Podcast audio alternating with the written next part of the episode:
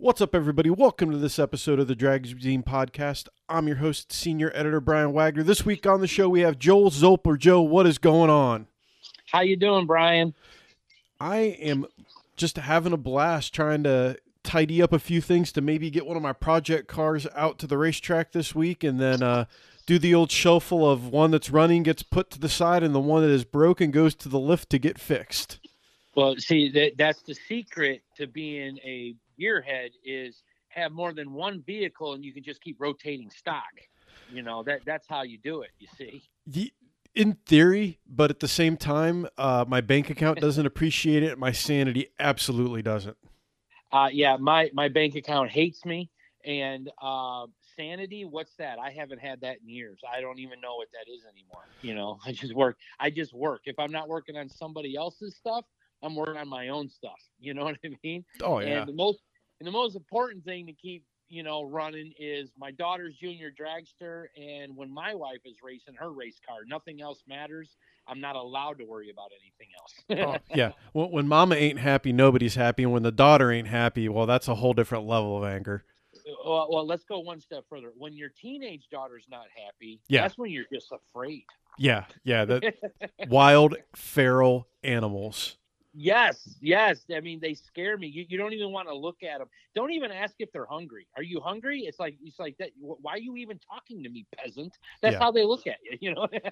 Ex- exactly. That's you know. Uh, I'm not checked out on the the children's weapon system, but I've got you know family that has kids, and yeah, that's that is very much a uh, correct interpretation of that scenario. Oh yeah, absolutely. And and uh, you know, I tell my daughter all the time you know, when I was a teenager, you know, I never acted like that and I never did anything wrong. And then my mom steps in and tells my daughter, and you know, how much I'm lying, you know, but you know how it is when you were a teenager, you were the smartest thing on the planet. Oh, right? you, you knew everything. You knew everything. everything. Yeah, there's nothing I didn't know. And just just ask me. But apparently, you know then then the then the reality of growing up happens and then you realize just how dumb you were. Yeah yeah you, you, look back at things you did you're like wow that was not the uh the best life choice to make at that point in time. Yeah right and and i would probably say you know i wasn't uh that radical of a teenager i because i was the teenager that uh had my nose shoved in a chilton's manual you know uh when I was younger, it was dirt bikes and go karts. I was always figuring out how to try to make them go faster, you know, or, or just repair them, you know. And uh, so that's kind of, you know, kept me out of a lot of trouble. I got to tell you, I know a lot of teenagers today, parents are very worried, they're getting in trouble and everything. But it was motorsports of any kind that that kept me, you know, going down the right path. It, it definitely worked for me kept you out of trouble because you didn't have the time or money to do anything else, right?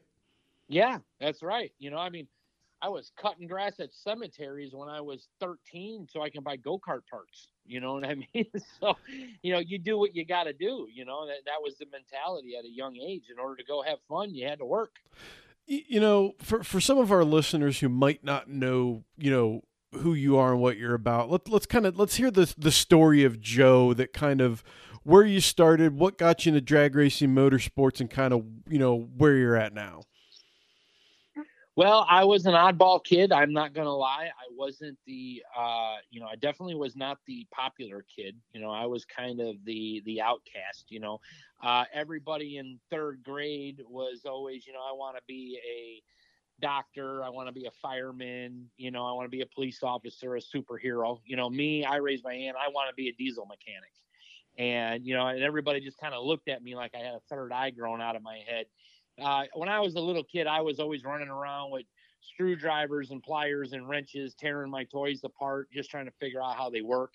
You know, and uh, that that was just you know who I am. Some people are just born able to look at stuff and go, it's just nuts and bolts. It doesn't scare me, and I was definitely one of those guys. And as I got older, I, you know, I got into dirt bikes and go karts and four wheelers and so on and so forth. Uh, and you know, and then you know, you get your driver's license, and then it starts with cars. and uh, originally I wanted to race motocross originally uh, when I that was my dream when I was 16, uh, but that didn't work out, and I ended up just uh, being around my dad and my brother and uncles and friends and family that are all into cars, and uh, it kind of just was a natural fit for me, you know, and it just took off from there. Uh, I've just always been around you know, turning wrenches. Everybody in my family at some level is a mechanic of some sort. And that seems to be, uh, again, it, it's the most common theme I see when I talk to racers is that they were they were brought into it via the family. You know, if if you weren't brought into racing or anything mechanical via your family. You're like the outlier on the scale. And I think that's kind of what really makes motorsports and specifically drag racing so great is the fact that it is family oriented. Yes. Oh, absolutely. I you know, everybody always says that we got our family and then we got our racing family. And and uh because that is the mentality of a lot of racers. Now don't get me wrong, you know, every family uh, has got the crazy uncle down at the other end of the table, you know, and uh, you know every family's you know got the matriarch, you know, and it's no different in drag racing. And there's a lot of respect in drag racing for you know the elders that have you know been there, done that, you know, and created the industry that we love. And um, I personally look forward to loading up the trailer and and heading to the track to see all my friends and hang out with them and go race and, and help everybody work on their car or do whatever. It, it's um, it's literally a lifestyle that uh, if you're a gearhead, you'll definitely enjoy for sure. You know, was there a moment growing up that something you know being at the track or an experience that really just kind of like it it was the final turn of the screwdriver that really locked you into drag racing you know was it being around nitro cars was just was there something that you know put that hyper fixation on it for you that you remember? Uh definitely nitro of course. I mean you know everyone has their first experience seeing a nitro car go down a track. But when i was younger uh you know what it was? It was, you know, working on my dad and brother's cars when I was little and um you know, that man versus machine challenge. It was the challenge for me that was uh what set me in the direction of racing. And and keep in mind, I don't care what kind of racing it is. I love it all. You know what I mean? And I just love that challenge of man versus machine. You know, it, it's funny. I, I, fall into the same kind of category of I love anything that's loud, fast, and dangerous, and you know could potentially harm me. And you know, Summit Motorsports Park, they recent, you know, this past week I was up there for the pro pulling event that they had, and you talk about like the prior, you know, two weeks before I was at this race, and John Force was going 300 miles an hour. I come back and you know the middle of the track is dirt and you know there's pulling vehicles there. And it's still the same like that family vibe people are friendly and it still felt like home but it was so cool to see like a facility like that being used that way to to spread the the, the horsepower gospel. Oh yeah and you know there's tracks and, and setups all over you know the country that have that same type of atmosphere and that have you know a lot of um, they show a lot of love for different uh, genres of the industry too. And and you got to open your mind and pay attention. I know there's people out there you know they they don't like no prep racing or they don't like this or they don't like that. At the end of the day it, I, me i think it's just all about enjoying whatever it is that you enjoy and just go out and have fun with it. It doesn't really matter, you know, what other people think. I mean, that's just my opinion. It matters what you think. It matters when you're having a good time, and it matters when you can go to the track and and see what I call lifestyle events where you have drag racing over here, you got drifting over here, you got dirt track over here, you know, and it's all on one, you know, one giant facility. I think that that is just awesome. Oh, that's like LS Fest, Moparty, and the Ford Intergalactic deal they do down at Beach Bend. That like, if you can't go to one of those events and have a good time, you need to check your pulse because there's there's so much going on that it's like it, it's literally overwhelming. It is. It is. And and I think that um, you know, I, I one thing I will say about the car industry, the the motorsports industry as a whole, is, you know, I like everything from, you know, air ride to muscle to antiques to vintage to you name it. I mean, low lows and you name it. I mean, anything. I and the reason why people look at me all the time, how can you like that? You know, and and I go, well, because you're looking at the car that is not what you want. You need to look at the industry as the talent it took to make what it is you're looking at. Because I try, like I, you know, usually, let's be honest, it's, it's kind of the older guys, you know, that don't like, you know, the the the big wheels and the rubber band tires, you know, and everything like that. And I get that. It's not their era. It's not what they grew up with, you know, in the 60s and 70s. But, you know, I finally had to explain to one guy, I'm like, listen, if everybody thought like you, it'd be Cragars and yellow traction bars and chrome diff covers on everything at the car show. Uh, how long are we going to keep going to the car shows and seeing the same thing? Yeah. So you have to open up your mind in this industry to appreciate the work, the talent, the different looks, the different genres in order to be what I like to say at the happy level of this industry appreciating the work. Have, you know, you, you mentioned big wheel racing. Have you ever been to one of those events before, seen those things in action? No, I have not. Oh, so last year, again, it, happened to be at Norwalk, Night Under Fire. They brought Donkmaster up in some of his Donk Racing League cars. Uh huh. And it, it you talk about the, the, build, the art of the build. These guys are taking class, I'll say classic '70s, the big body cars that mm-hmm. you could pick up for pennies on the dollar. Right. That no, like you know, that, that are now essentially they're popular now because nobody, there's not a lot, you know, there's only so many '69 Camaros you can build, but yeah, these guys have crammed thousand to twelve hundred horsepower drive lines into these cars, and they're beautifully built. They still oh, have yeah. all the AC, immaculate paint, and they're out there trying to put all of this power down on those teeny tiny tires. It's gnarly to watch. Oh yeah, no, I, I watch it on uh, on YouTube all the time, and and and here's the thing, I I love the people, and I'm just gonna say it that are just behind the times.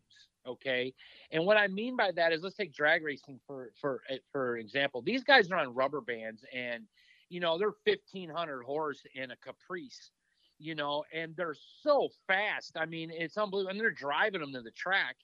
So when you have a guy, you know, with his, you know, 10 second, you know, Chevelle and it doesn't hook, you know, it, it's like, it's like, man, don't blame the track don't blame the tire. I mean, look what these people are doing.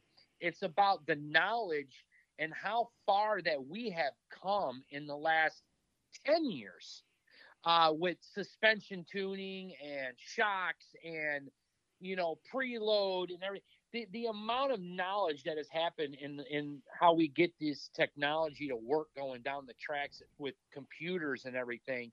If your Chevelle that runs 11s ain't hooking on the track, it's you. You you need to start from scratch. You you need to you need to uh, get updated on some of you know the proper tuning aspect. And and in this family, everybody's willing to help you. Oh yeah.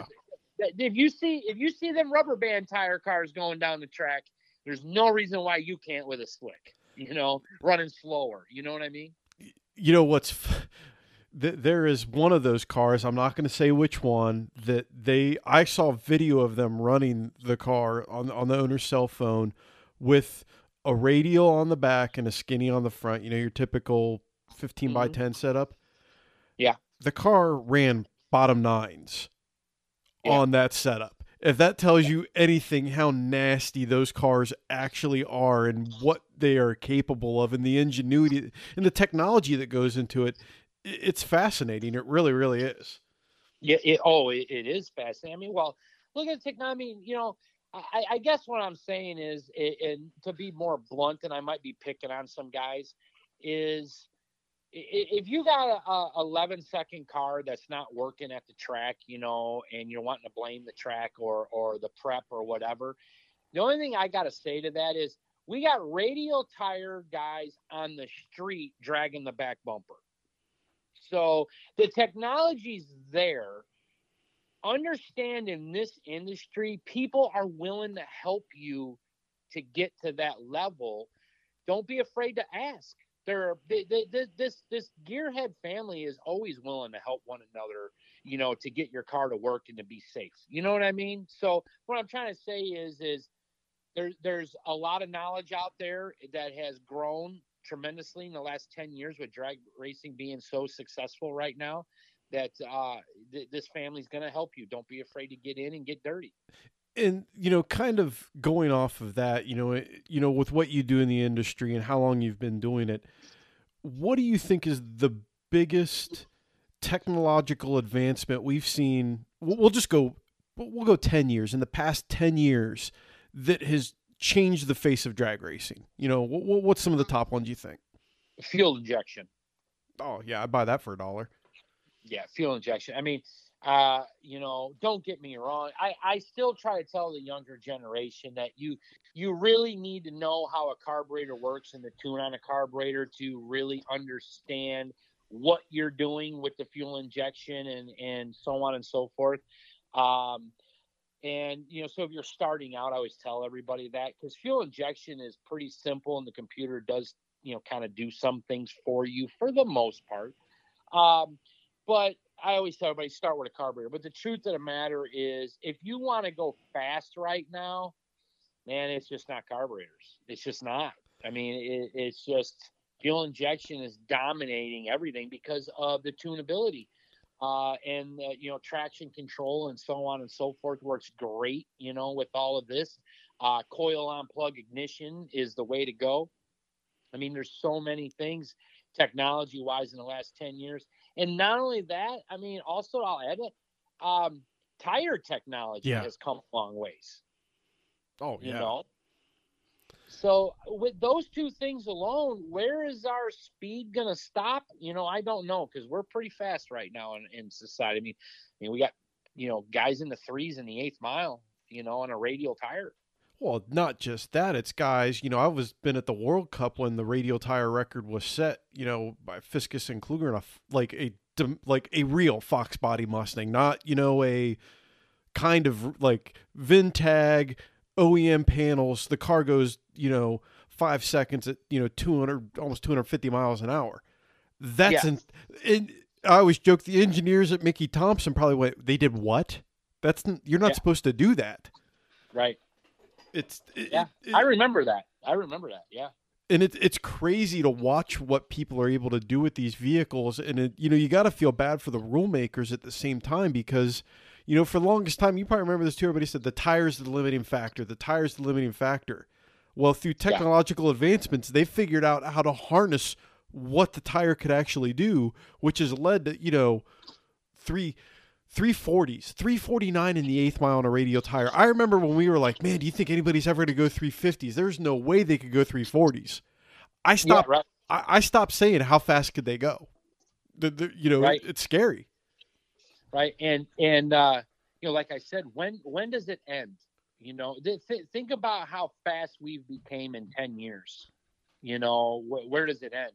And I think there's a lot of things in the industry right now that are peaking. Uh, that's why I think the industry is looking for a change as far as um, knowledge. Because right now, let's be honest. I mean, you know, let's take radial tire racing. We'll just use that for an example. Uh, you know, if you're not in the threes, you know, in that class, you're not even competitive anymore. Well, the money it takes to go three, oh. you know, I mean, that's only for a select few.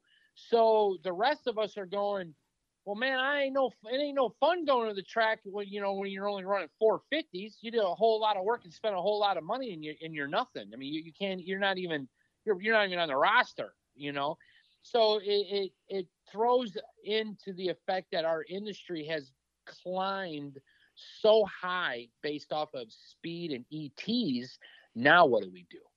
Now where are we going?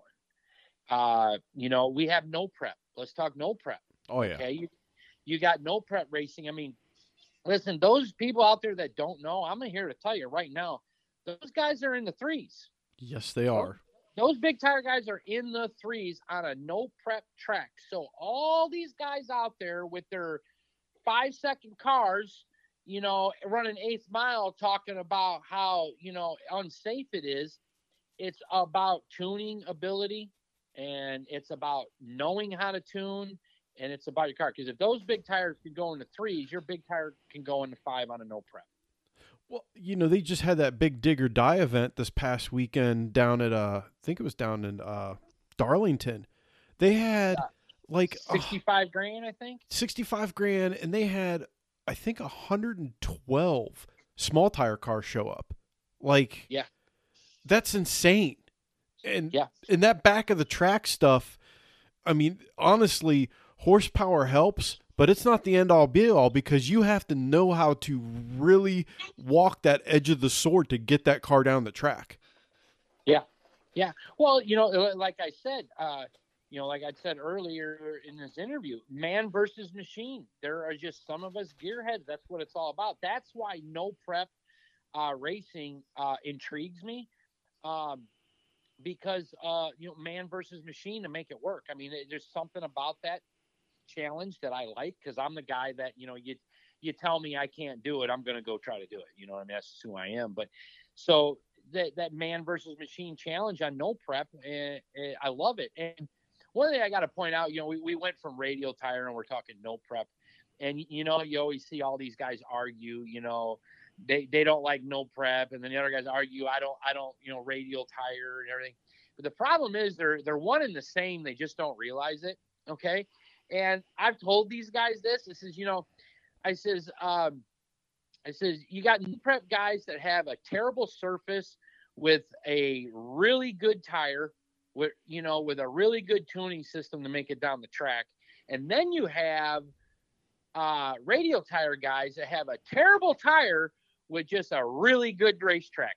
It's one and the same. It's just the the opposite of the two contacts. Is really all it is. Yeah, it's the money's still going to the same stuff. It's just that It's just exactly. it- it's where you're pouring the power in uh, uh, in the tune up that's a little bit different. That's really about it to be 100% honest. When you when It you. Yeah. you have to use that old phrase when you know you know. When you talk to the people that really do a little bit of everything, they'll tell you that the only difference is that they're loading the power up in a little bit of a different spot. That's it. Yeah. Oh, absolutely. And you know, you speak of the the man versus machine kind of battle and tribulation. And I think in the same vein on that, you know, let's talk drag and drive stuff. That Mhm. to me, you know, I've I've I've learned this after going to these a few events. You know, when I was growing up, they had the choose your own adventure books. Remember those you could buy at the book fair, and you make the choice on where you go in the book. Uh huh. That's drag and drive racing, except you choose your own misery level. Do you want to try to drive a pro mod on the street, or do you want to have a good time behind the wheel of your Hellcat? That's where that is, and the challenge of man versus machine there is just it's unbelievable to watch what those guys do. I believe drag and drive events uh, are going to be the next big thing, and uh, I'm going to tell you why. Uh, in the last um, 20 years, you know, especially around my area, car shows have been extremely popular. There's one every night of the week somewhere around my area. Okay. And once a month, we have a big car show in Morris, Illinois. And I mean, there, there's 800 to 1,000 cars once a month. Okay. Car shows are popular, but here's where drag and drive is going to come in and I think is going to dominate. Uh, is because the reality is, after 20 years in my area of being car shows pounded in your head, uh, people are tired. Just get their car ready to go to car show, park, pop out of chairs, sit in the hot sun all day. Let's be honest, it's really not that fun. No. But you know, if I say we're gonna have a drag and drive where we're gonna go do this road trip with everybody, and you can come back to the track and take your car down the track if you want, you know what I mean? I mean, let's be honest, most people I, I preach this all the time at car shows. The the funnest part of the car show is on the way there and on the way home anymore. You know, it, it's not sitting out in a hundred degree heat, you know, uh, under a shade tree looking at another small block Chevy in a street ride.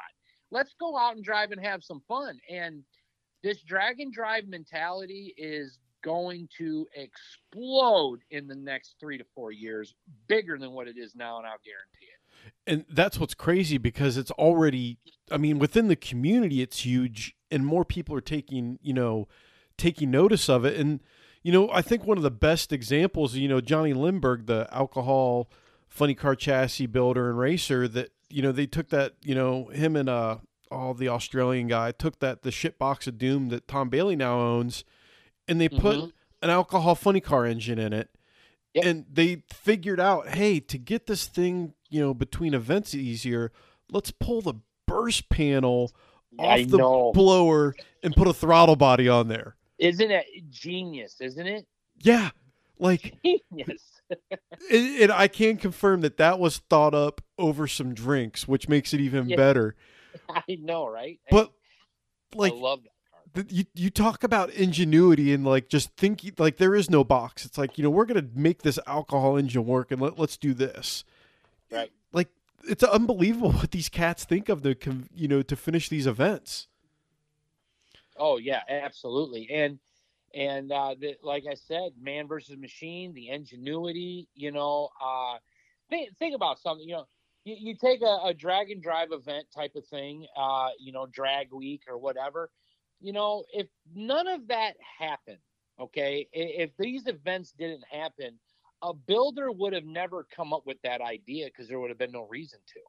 So when a builder comes up with an idea like that, that's what leads into other things in the industry. That's what leads into other products, you know, that that that make things usable, that that make cars go faster, that you know keep growing the industry that's why you know we need this stuff out there. Yeah, it's like the Gear Vendors Overdrive. Like they sponsor all this stuff because a lot of these faster cars use what they have, and the trickle down effect on that is not everybody wants to do the drag and drive thing, but they sure as heck would love to have the ability to click their whatever into overdrive and enjoy a longer cruise. They're just not trying to shove five thousand horsepower through it.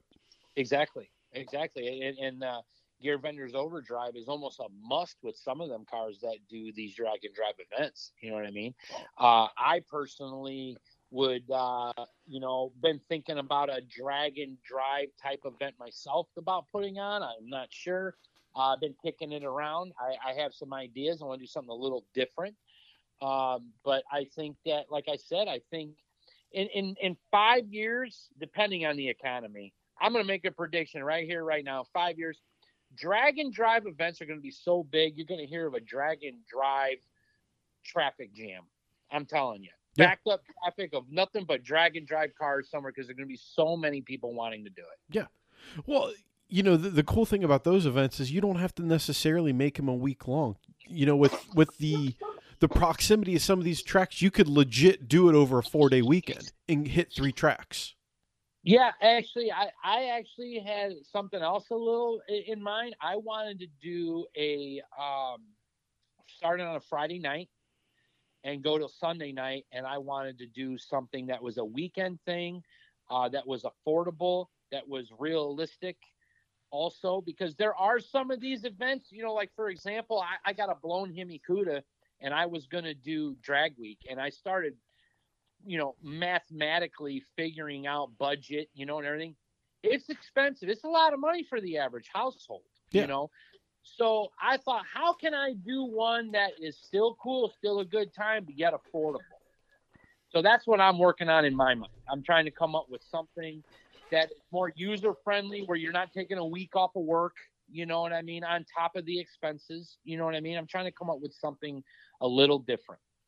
And, and the cool thing is, is that with building those kind of cars and what it ties into is like it, it starts going back to you know another thing that helped change the industry. You remember this you know when the fast street car stuff really really took off the world's fastest street car shoot out the pump gas drags. It's starting to kind of come full circle with that and it's not something where you just have you only do drag and drive events. Well you build something like that you can go to an nmca or an NMR event and run True Street, you can go to a streetcar takeover race and go yeah. do that. Which again is another thing that people are really starting to discover, which you know I've been to a lot of you know their events. The streetcar takeover stuff again is a mixture of everything. It's got the lifestyle event and it's got amazing racing all the same place. Right. Yeah, and and and if you think about you know the um the effort that's put into having these events. I mean, that's how dedicated some of these guys are, these promoters and everything about the industry and the love for the industry, because these drag and drive events, they just keep getting better and better every single year. Yeah. And and that's something to be a part of. I mean, I know guys out there right now, they're building cars just for this drag and drive stuff. They they, they love it. And again, the cool thing is, is it's something where you know you you you plan your vacation around it. You know, like va- my vacation is going to be sick week this year, but I have this car done, and then I can go to a local car show with it. I can take it to a test and tune night. I can do this. It's being able to really enjoy what you build, and I think that's again part of the the important backbone of what we do is enjoying the build, not just looking at it. Yes. Yes. Yeah. Yeah. And you know, building cars, uh, you know, there is, uh, you know, as, you well know, there's a lot of work. It takes a lot of responsibility to make sure that you're building it safe and you're not going to hurt yourself or anybody else. And, but building a car, there's a sense of pride when you build your own ride and you show up at some of these events, even though you may not be the fastest, you may not be the baddest, but you're also proud of the knowledge that you have learned and the knowledge that you have put into your ride to you know to be at, at an event. Yeah.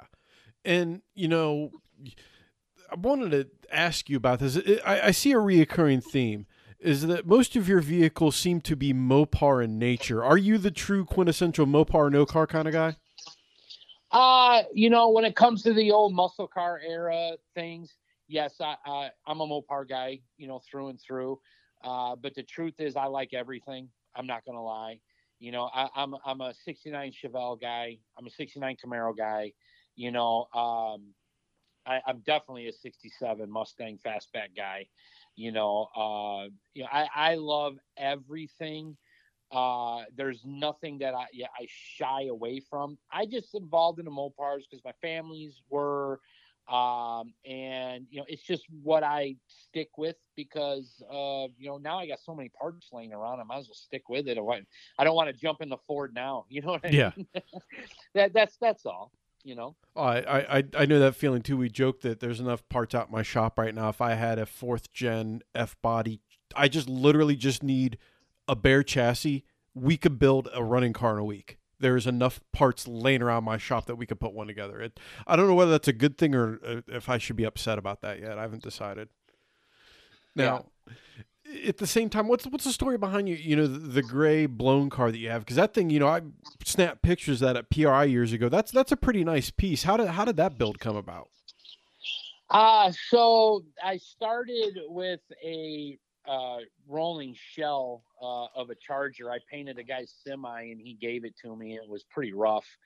And uh, eventually, I, the plan was I was just going to make it a big block four speed car and, you know, make it my daily driver. And what ended up happening was I got talked into building a two chassis car because I was racing my, uh, my Hemi blown GTX at the time. And so I thought, all right, well, why stop there? You know, I've always wanted a Daytona. I'm going to build a Daytona. So one thing led to another, and it was a whole lot of cutting, welding, and grinding for many, many years to get to the level that I wanted now because I had to put the car in the back burner because of uh, dealing with Garage Squad and getting Garage Squad up and running. And uh, that took a lot of my time over over the course of you know a few years, um, and then I finally got back working on it. So between the time I started to the first time I started up that car was about nine years to build that car. And uh, there is not a body panel on that car that I have not modified other than the roof skin. And the like that is again one of those cars that could win a car show and win a race just by the sheer amount of like work that you've put into that car. It is it's really nice to see. Was that the the whole vision that you had behind it, or did it just kind of evolve into a show winning race car? No, it, it, it was a vision that I had. Uh, you know, if I'm going to do this, here's what I'm going to do. And a lot of people thought I was nuts. And um, right now, it's the only one of its kind in the world with the chassis setup that's on it and uh, uh, in the way it's built. Uh, there are a couple other ones out there um, that are at different stages um, than mine, um, but mine's the only one at you know the stage that it's in, and it's just something that you know I, I, I dare to be different. And I got told, you know, by some people making fun of me that I'll never do it, I'll never get it done, it's never going to happen, and no problem. So that's all. This all the fuel I needed, and I made sure that it happened. Um, everything on that car has been just handmade and and modified. And it's just you know the, again you, you got to really have some deep love in this industry to to put the amount of hours in that car that i got into it you know? And not just that you also built your own toter home too didn't you? My toter home? Yeah the yeah, toter home. yeah yeah we call it the kraken. And uh, yeah i started out with a 2001 kenworth w900 and uh, it was just an over the road truck from texas it was nothing special and I cut the frame uh, and I stretched the frame nine foot in the middle, right here in the shop, and five off the back. And me and my wife, we cut steel for days and uh, welded it all up. And my wife would I'd drive her nuts because I didn't write anything down. It was just all in my head, you know, on where we're gonna put everything and what it needs to be. And uh, as a matter of fact, we were uh, finishing up some cabinets today, this morning, in it. Uh, uh we're almost done. I'm waiting on some uh, some pieces of trim that I got to take care of, and some doors, and we're almost done with it. See, that's awesome because I am a rig whore. I love like I'd be the world's worst rich person because I would just have like two or three different rigs just because you know I could probably afford it would want to have them for different purposes. So anytime I see something that's a little bit different like that, totally love it. Especially big props for building that yourself because that's like that's a carpentry and metal fab project and a mechanical deal all rolled into one.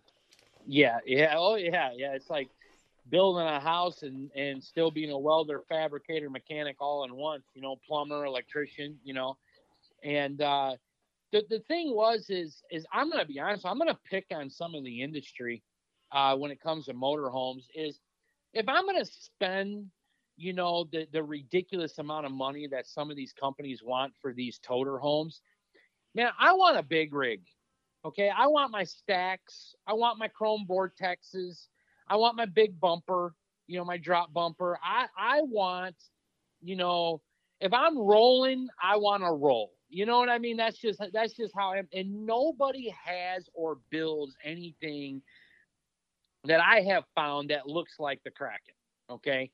And I keep telling some of these some of these builders out there that build motorhomes, I'm like, if you guys would build the traditional like big grill trucks like these Peterbilts and Kenworths, you, you probably have people lining up because I couldn't tell you how many people have tried to buy buy the motorhome that I built or want me to build them one. And it's like I feel a lot of these motorhome companies are missing the boat, you know, and and you know that's just how guys are. Guys want you know like a badass rolling down the road. That's just the truth. Yeah, that's why you know I I love going to dirt track races. Um, you know, late models, and Scott Bloomquist always has the coolest damn rig that murdered out thing that he's got with the underlights and just how that it looks like yes. Mad Max decided he wanted to go dirt track racing is the only way to describe that rig. I mean, it just looks yes. absolutely awesome. I know the rig. Oh, I know exactly what you're talking about. Yeah, that thing is very, very, very cool. And that you're right. I mean, again, I you know, there's a lot that goes on in this industry that uh I think there's there there's room to make things grow. I sometimes I just think we got the wrong people sitting in the office. I really do, on many levels with a lot of things in the industry. And but it, it's all coming around. People are starting to realize what what other people are wanting on, on many levels. And speaking of what people are wanting, you know, we did the story about your your little event you're putting on here. Why don't you talk about that a little bit because the the it, it's an interesting concept on what you're trying to do. So tell tell our listeners, you know, what what you're doing with that.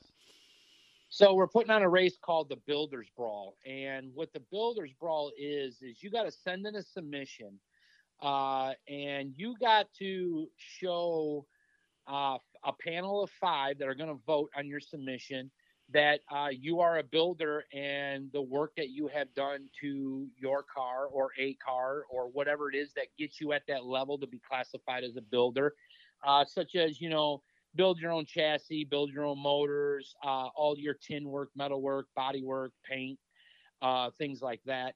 And w- we're looking for those people that are at the next level. Okay and and what i mean by that is is we're not putting down people that are not but you know like everything in competition there's got to be a cutoff point. So if if your idea of you know that you just installed your motor that the machine shop built uh, or you just wired up your car or you just bolted together those are not those are not things that are going to qualify you as a builder for this race. You need to be at that next level. Uh, and wiring your car and plumbing your car is is is not even at the is not part of the level. And what I mean by that, because people are like, well, what's the level? We're looking for that guy that went, you know, I'm going to buy a bender and I'm going to bend up my own chassis and figure it out. I'm going to buy a welder and maybe go take some welding classes so I can learn how to weld together my own chassis and do my own fab work you know, we're looking for the guy that, uh, you know, he's taking the responsibility of assembling his own motors. So when he pulls his car into beams, it's on him. So, you know, uh, we're, we're looking for the guy that, you know, he did all the sheet metal fab work and paint work and everything himself, and he figured out how to do it. He learned how to do it. These are people that are behind the house in their garage that went to the next level of wanting to know and have thirst for knowledge to be classified as a builder. That's who we're looking for. And not everybody is at that level. And we know that. And we're not picking on the people that are not at that level. But, you know, um, we're also looking for people that are. It's no different than when you play basketball. You know, I can play basketball. I like basketball. That doesn't mean I'm good enough to play in the NBA. Well, the reality is, is you may, you know, put your Earl's fittings together and maybe you know put on some butt connectors and assemble your car, but you are not a, you're not enough to be part of the builders brawl. You got to be at that next level. And the reason why I'm doing that is if you go to some of these high schools and you talk to some of these auto teachers and everything, the idea of building your own stuff is getting lost because everyone now is just about cut a check and move on okay which good for them if they can.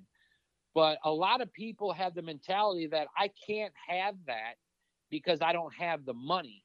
And we're losing the mentality that you can have that if you're willing to learn and get off your rump okay?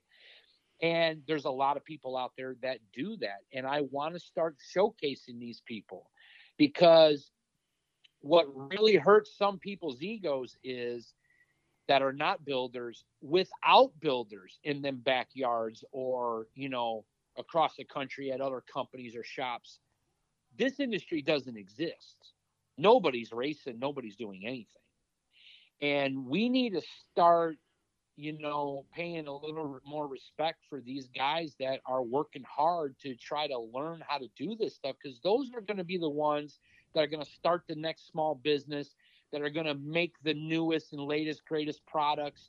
These are the guys that are going to that next level and they're going to keep going. And we need to start showcasing them and start promoting them. Oh, yeah.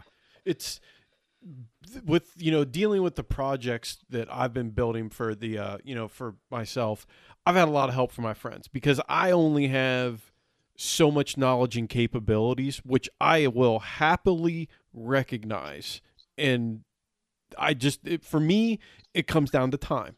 I don't have time to perfect what it takes to build a car from a pile of tubing to a finished product. But I have the utmost respect for guys that do it because along the way, I've been helping my friends do this stuff, doing my own stuff as I can. It is a massive undertaking to build a car from scratch. People do not understand that. Oh, it, it's a huge, it's a huge undertaking, huge responsibility. Um, you know, it's a lot of stress, you know, on the family. It's a lot of stress on spouses and yourself. People don't realize that. I mean, you know, we are looking for the guy, you know, that, um, you know, after he puts his kids to bed at nine o'clock at night, he's still out putting in another three, four hours building his car. You know, that, that those are the kind of guys we're looking for. And these guys, you know, need to be high, highlighted. And what I mean by that is, I'll give you an example. I've said this before. Take your take your famous your favorite race car driver, whoever that may be, okay? And let's just say it's John Force. We'll use him for an example. I believe it's perfectly great to have, you know, John Force on the side of the trailer, you know, when you see his mug on the side of the trailer going down the highway. But I'm also thinking in my mind, how I see it is, well, John Force is cool. I like John Force for, you know, as, as a race car driver, and I am a fan of John Force, but – the crew chief should be there too. Because without the crew chief, John Force is nobody.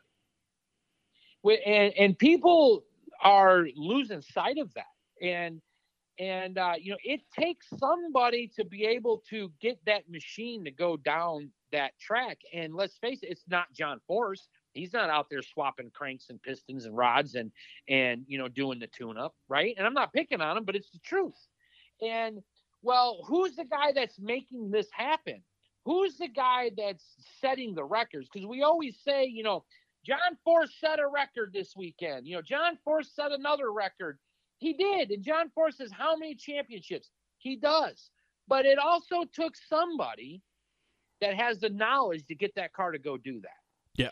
And and I and I want to start getting society and this younger generation to understand uh, you know, it takes more than just someone sitting in a seat with a steering wheel to break these records. That's why I love talking to I like I call them the old school racers. Um, I, I, I, I fall down, I find myself falling down YouTube rabbit holes all the time to kind of, you know, you, you relive that nostalgia of your childhood. And one of my guilty pleasures is watching, I uh, remember it was the Nashville Network and they had the show Winners and they would mm-hmm. they would highlight these different racers. Well, they had the Kalitta family on there. You know, you had Connie doing his deal, working on the car. You had Scott working on his own car, and you had Doug there working on the car, and you had I think maybe two other guys. That was yeah. it.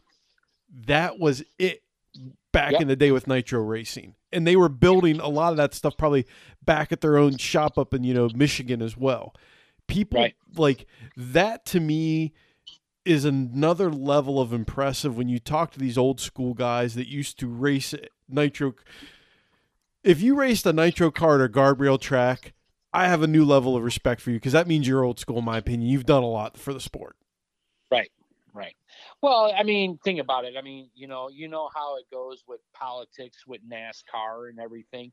You know sponsors want the package now. You know they they they want the the, the pretty smile.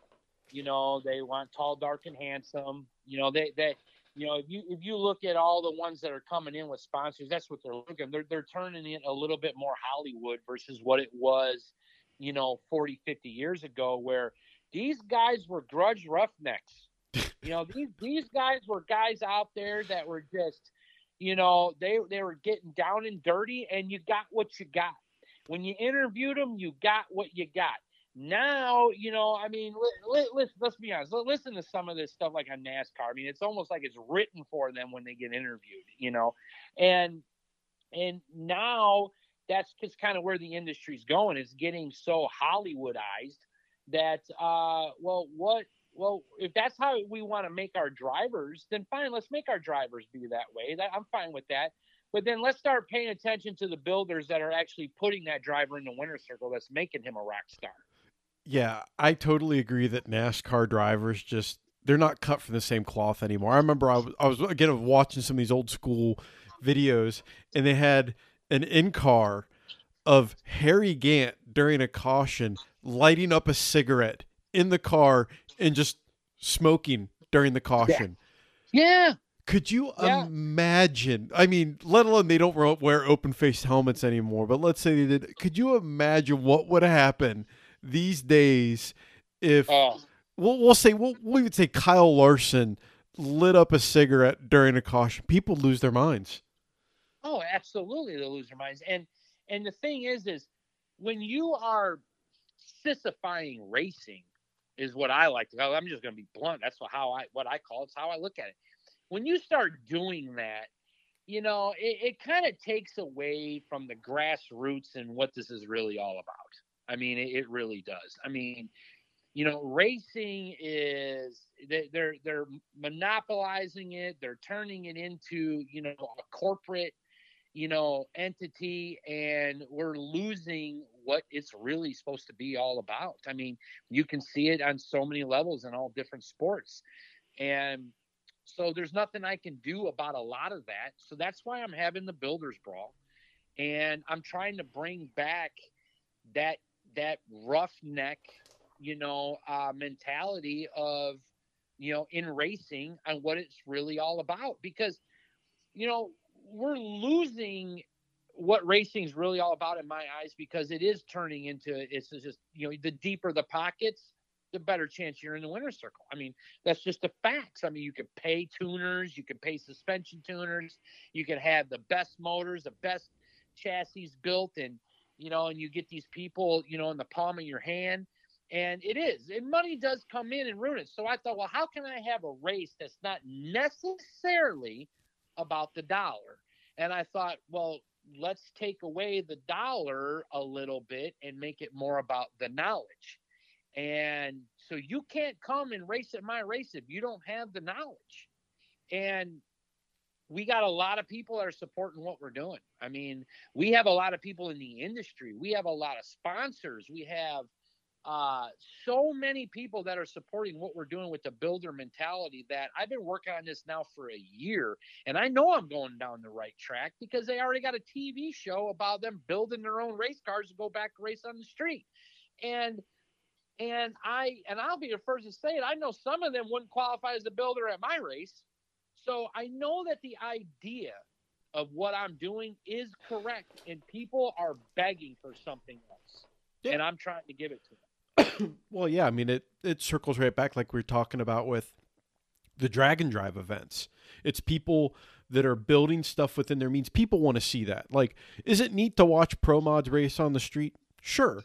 But like it's not as neat as watching like to me old school back half cars. Like some of the cars that are coming to your event that, you know, I've done stories on that I know those builds that they are they they are badass cars that were built by people that could afford to do what they need to do based on their skill levels. Yeah, Yeah, absolutely. And well, if you think about it, that's basically what it was, you know, back in the 70s and 60s. You know, I mean, it was you built what you could off of your skill level and you tried to make it work. And that's that's just the way to go right now. I mean, in my mind, I think right now you're going to start seeing in the industry more respect for the builder uh, than you are the racer. And I believe there's a change. And take take no prep racing for example. Uh, you know, it was just a few years ago. There was a lot of big names that were laughing at it, talking about how stupid it was, and it's never going to take, and no one's ever going to do it, and la di da da da. And now look at some of the names and the money that we going in the no prep that we have going in the no prep racing. Because let's face it, they can go run a no prep event and make more money than they can run in any other event. Oh, yeah. And and so that should tell you that um, there's some people out there that are running certain organizations that uh, they're kind of d- dinosaur mentality. They they need to catch up with the times. They're they're way behind. And but back to the money ass of it going in the in the no prep racing, uh, it it it's also veered off in a different direction uh, because of how deep the pocketbook is and I'm trying to go. I'm not saying that you you can't be rich to come and race at my event, Uh, but what I am saying is you better have the knowledge when you pull into the beams or you can't compete. And so it's very hard to dictate a race based on money. Uh, but so the next best idea that I had is I'm going to base it off your brains. No, and that that's that's a, another. You know, you're finding a way to equal the playing field. You know, we we talked about on Dragzine before we did an article about what if nitro teams could only use one engine throughout the weekend. Imagine how much that would potentially change that aspect of the sport, or they'd be limited on what they could do because nitro is going to tear stuff up no matter what. But you look at some of these teams, and they're just loading a like legit. You go to an NHRA national event, and some of the bigger budgeted teams, they will have four short assembled short blocks rolling out of the trailer. That's oh, a, absolutely. I know guys that run NPK that got three bullets in the trailer. Yeah. You know, with transmissions and all. That's why at my race, you're allowed one block and one crankshaft. Everything else, if you can fix it, have at it. But that's all you're allowed. If that stuff's damaged, you're done. And it's, the, you know, I've been to some of Donald's races where, you know, like uh, when they first start, you know, when they did the Sweet 16 for $100,000, dudes were putting the Chernobyl tune up in those cars because yeah. it was you know the the the people that love those events just as much as the race and the spectators were the engine and transmission builders because on Monday morning they were getting some rushed phone calls to fix all the stuff that just got tore up. Yeah, yeah. Oh, I know absolutely, and and uh, now, I mean, you know, you're, you're talking two, you know, Rossler transmissions in the trailer at 15 to 17 grand a piece, let alone torque converters, plus the the short blocks and the long blocks that they, they carry with them at some of these races. And you know, no prep racing has went into a glorified. I would probably say it's just as expensive to run no prep right now than it is to run top alcohol funny car, if not more. I think no prep might even be more and and uh, so how do we slow that down was my idea. And my idea went well you got to be a builder. Now some people are out there go well joey not everybody builds their own stuff. That's right. So this race isn't for you. Sorry.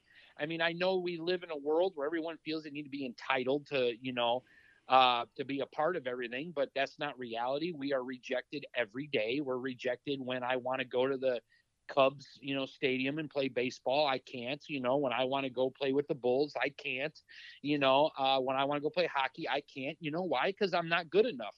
And I'm not good enough because I didn't put in the time. I didn't put in the effort. I didn't put in the practicing. So it's not my thing. So where is the NFL and the MLB and the NBA for drag racing? Well, it's here at the Builders Brawl, and that's what I'm doing. So no, it's not for everybody, and you got to be at that next level. And and uh, you know, you, we want the guys that put in the time. We want the guys that did their reading and their research and the and the and the the learning and the failures. You know, uh, to, in order to be at that next level. And so if there's people out there that are upset about it, well, that that's that work harder. That that that's the Joe Zolper that everyone's wanting to know. That's who I am. I mean, you can cry and whine that you can't come to this event or you didn't qualify. Uh, do better. It's on you. It's not on us. I mean, we, we have rules, we have stipulations, uh, we have, you know, over a hundred people that have met those rules. Uh, and for the ones that can't, we're not shunning you away. We want you to come and support this because maybe you can learn a thing or two meeting some of these drivers at my race and um, be ready for next year. And that's again what makes the the the event so unique and interesting is that it's a it's on a different level. It's something that's not been done before, and hopefully that there will be people that really want to come out and enjoy it for that fact. Yeah, yeah, I, I hope so. I mean, but you want to know what though? It, it, was this was brought to my attention last night at about 11:30 p.m. I'm out in my shop. I'm working on my race car, and the phone rang, and a conversation was happening. And you want to know what? I want you to think about something.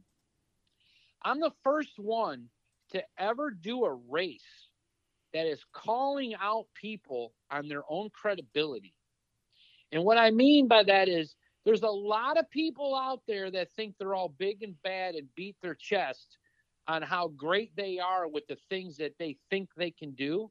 And now they're intimidated because someone might call them out and tell them, no, you're not. And no, you, you've been lying to a lot of people. And no, you're, you're, you're not the, the welder fabricator, you know, that you say, I mean, you got people, I know people out there saying I built my own chassis, you know, or not me, meaning them, and they didn't. You know, I built my own motor. No, you didn't. You know, now there's a there's way trust me when I tell you there is way more than people than you can imagine out there. And now I put together a platform that's calling these people out and they're not liking it and I'm okay with it. It doesn't bother me none. Absolutely nothing wrong with that. Now, I always like to have a little bit of fun with my guests and ask an interesting question and you know, for Joe, for years, you know, you, you like to build, you like to use your hands, you like to do things. If you had the opportunity to work on or tune or build any kind of race car out there, what would you want to build? Something that you, you know, it's not a pro mod. What's something else you'd want to tune, work on, build if you just had the budget to to build it? What would you want to build? Baja truck. Okay.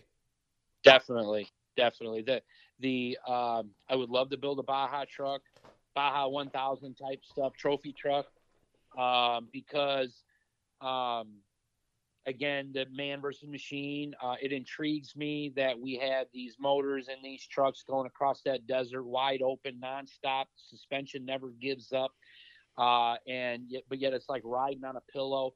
The technology that has went into that sport uh, intrigues me, and um, uh, if I was a millionaire, uh, after I got done with all my projects, that'd be the next thing that I would build. And I'm the kind of guy that I would go in building it, not knowing a damn thing, and I would figure it out. Um, that would be definitely something I would like to try to get into. Yeah.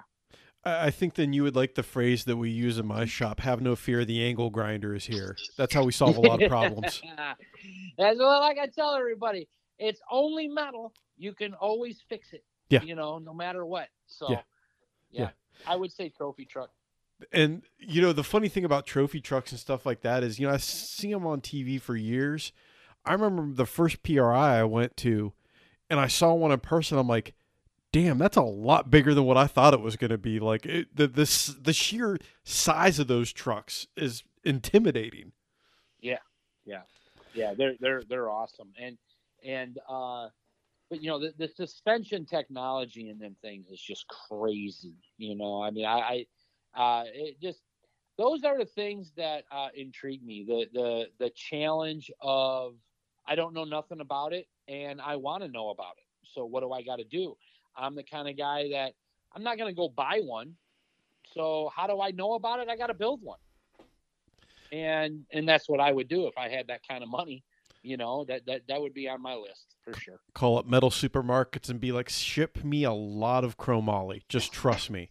yeah, yeah. I'm gonna need extra because I'm probably gonna be cutting some of this back out a time or two. Yeah, yeah. Th- there's there's gonna be a couple of oopses involved here, and I'm gonna get me a couple good ideas. So yeah, just uh, just keep it coming until I tell you to stop. Exactly, exactly. Well, Joe. And I, I appreciate you having me on. And I got to tell you, uh, also, what you need to know, you know, I always say, you know, the builders, uh, you know, make this industry go round, and we need to give them a little more respect. But also, man, it's guys like you, uh, you know, that go out and interview all of us that is getting the word out there on new ideas and new products and, and everything you got you do and everything you do at Dragzine. And I got to tell you, thank you very much uh, from me. Uh, and we really appreciate everything you guys do, and you guys deserve some appreciation too. I, you know, I appreciate that, and I tell people I was like, I have the coolest job in the world because I get to tell, help tell people stories that normally don't get told. The the yes. the builders that build these cars that you know they might not necessarily get the attention because it's not a you know a big name radial car, but it's a really or you know a pro mod, but it's a really cool bracket car this guy's had since he was 16, and you know his dad helped him with it. You know, people don't understand how much that means to those individuals when you tell their story and they see that imprint, even if it's a digital magazine. That right there can that can make someone's life. and to me that's that that makes it all worth it. Oh, absolutely. I mean, to, to do that and to get recognized like that, you know, hey, you know, I, I, will tell you guys right up front, everybody that's listening, you know, if you've ever been to a car show and you painted your own car, you built your own car, you whatever, and you go to a car show and you see some guy that, you know, he paid everybody to do everything to that car and he wins the trophy. If you've ever been that guy and you're like, you're not upset about it, you know, because the car may be gorgeous, it may be better than what you did, but you're like, man, I did all this work myself, and this guy just cut a check for all these famous people to build a car. If that's you and you're upset about that, come to the Builders Brawl this weekend, Friday and Saturday. Help support what we're doing, whether if you're racing a car or not, and just come out because it's going to be the first time ever under one roof. Everybody is going to have that same mentality as you, as a builder, uh, as a creator and this is going to be home for a lot of people. And I'm going to work very hard to try to keep this going and to make sure that uh, we get to do this multiple times a year. I'd actually like to start a series. And if you help support what I'm doing, I want to do this for car shows. I want to do this with Drag and Drives. We're going to do this even possibly with maybe some real production, maybe some filming. But I need everybody's support. And if you can't make the trip to St. Louis this weekend, is there a place where you can watch this? Yes. Uh, we have a guy, Bob Rice from No Prep Felons on Facebook. He's going to be live streaming it. So go check out No Prep Felons on Facebook, uh, and you can watch the event there. Uh, uh, you can go ahead and you know, like you'll see us talking in the drivers' meeting, the chip draw, so on and so forth. Uh, it's just going to be some good old fashioned raw footage. It's not going to be edited or anything like that and uh, we're just keeping it bare bones, roughneck, and real. Sounds like it's going to be a lot of fun. And Joe, I like to give all of my guests their opportunity at the end of the show to thank who they need to thank and tell them what's got what they've got going on and everything else. You know, like you know, like John Force used to do on the old Diamond P video production. So the floor is yours, my friend. Thank you. You need to thank and tell people where they can learn more about what you got going on first thing I do want to do is I want to thank all the sponsors because without them, we would not have any of this happening, right? I mean, we all know sponsors help us out, and we got, uh, you know, Race Star Wheels, Morris Mopar, CIT, No Prep Racing, Fluidampr, Red Horse, Holley, O'Reilly's, Phil's Trailer Sales, Unique Party Rental. The list goes on and on. I can keep going. Wiles Drive Shaft. And I'm sorry if I forgot anybody like Lake Michigan Metal Works, but I got to tell you here, guys, think about something. We got over 22 sponsors for this race. That should tell you what the industry is looking for alone. I think we broke a record for sponsors for a first time event. And um, so keep that in mind. Uh, right now, you know, we're not filming Garage Squad this year. We took the year off. So I am slinging wrenches for customers in my own shop and I'm having a ball. I'm, I'm enjoying it and building a lot of motors and we're having a lot of fun. And the important thing for me right now is make it through Builders Brawl this weekend. And then I'm going to be at Mopar Nats in August 12th and 13th, I believe. I'll be down there with the Daytona. So we have a lot of great things up and coming the rest of the season. Awesome, good stuff. Make sure you check out Joe online and on social media and watch the Builders Brawl this weekend. It was great talking to you, and uh, we'll see you soon, Joe. Thank you very much, Brian.